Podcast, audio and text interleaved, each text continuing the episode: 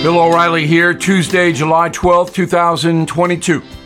You are listening to the O'Reilly Update. Here's what's happening across our nation.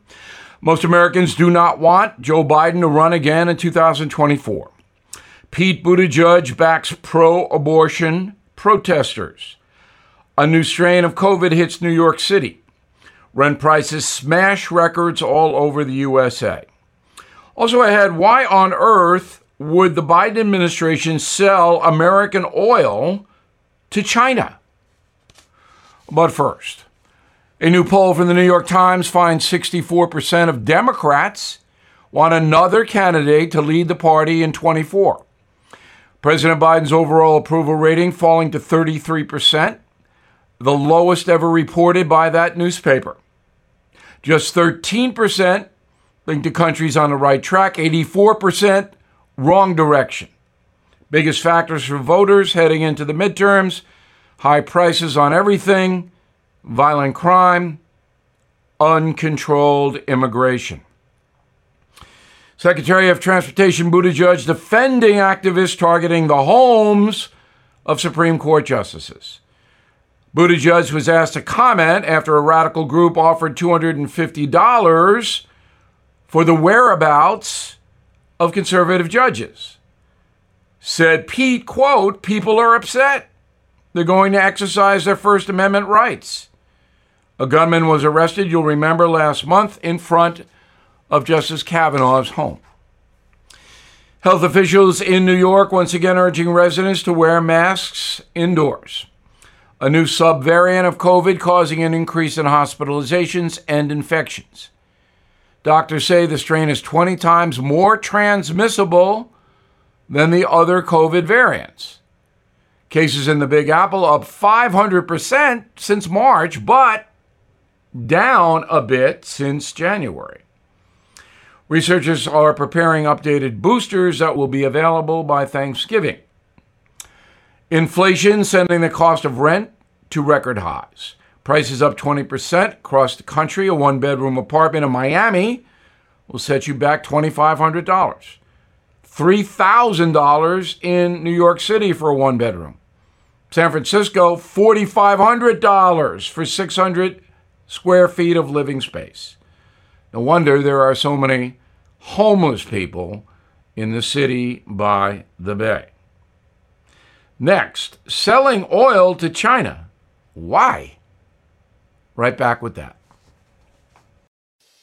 Did you know Fast Growing Trees is the largest online nursery in the USA? With more than 10,000 plant varieties and millions of satisfied customers. I have their trees and plants at my home, and they're fantastic.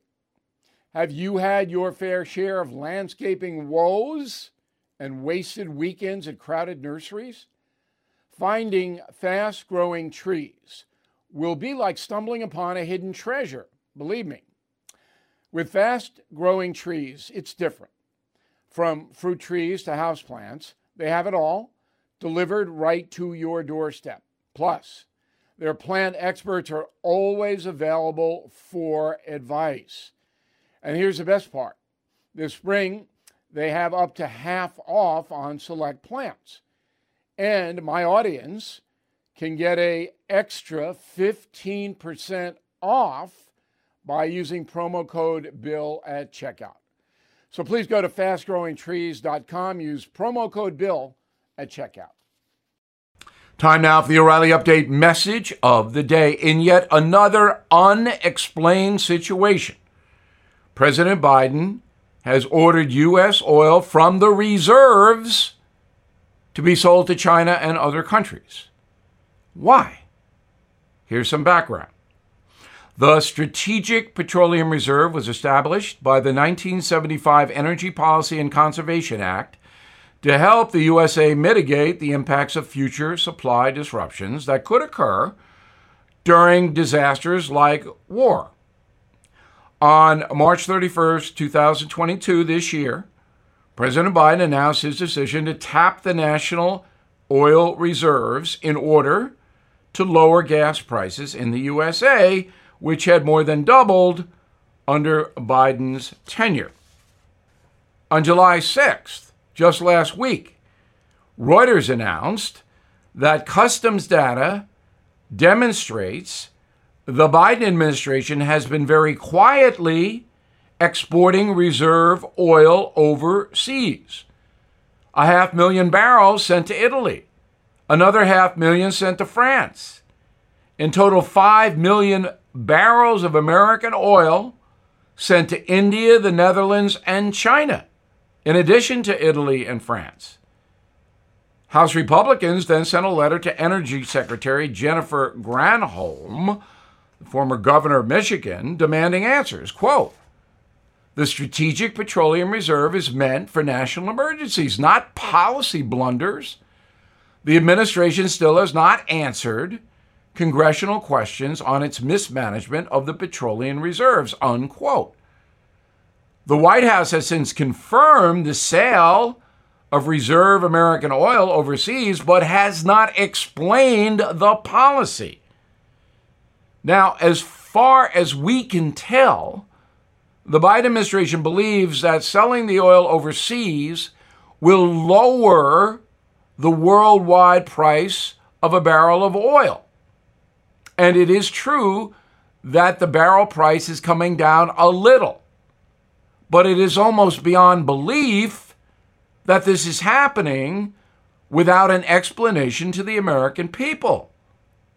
So let's hear it, Joe Biden, but we're not going to because he is on his way to the Middle East, Israel and Saudi Arabia, and he is going to ask the sheikhs in Saudi Arabia to pump more oil.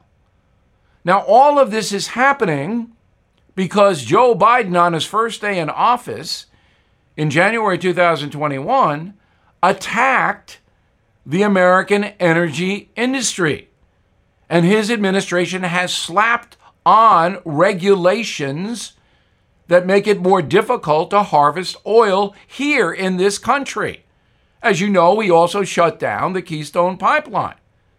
So now oil prices are out of control. That ignited inflation on other things, and Americans are suffering. It's Biden's fault. And now he's over in Saudi Arabia. Unbelievable. I'm Bill O'Reilly. I approve the message by writing it. If you'd like more honest news analysis, please visit BillO'Reilly.com. And I hope you'll consider my new number one bestseller, Killing the Killers. In a moment, something you might not know. Everything is expensive these days, you know that. The government is printing trillions of dollars and consumer prices higher than ever. If the government continues its printing and spending, the dollar could continue its free fall and lose its coveted role as the world reserve currency. Let's hope that doesn't happen. But there are a few things you can do right now.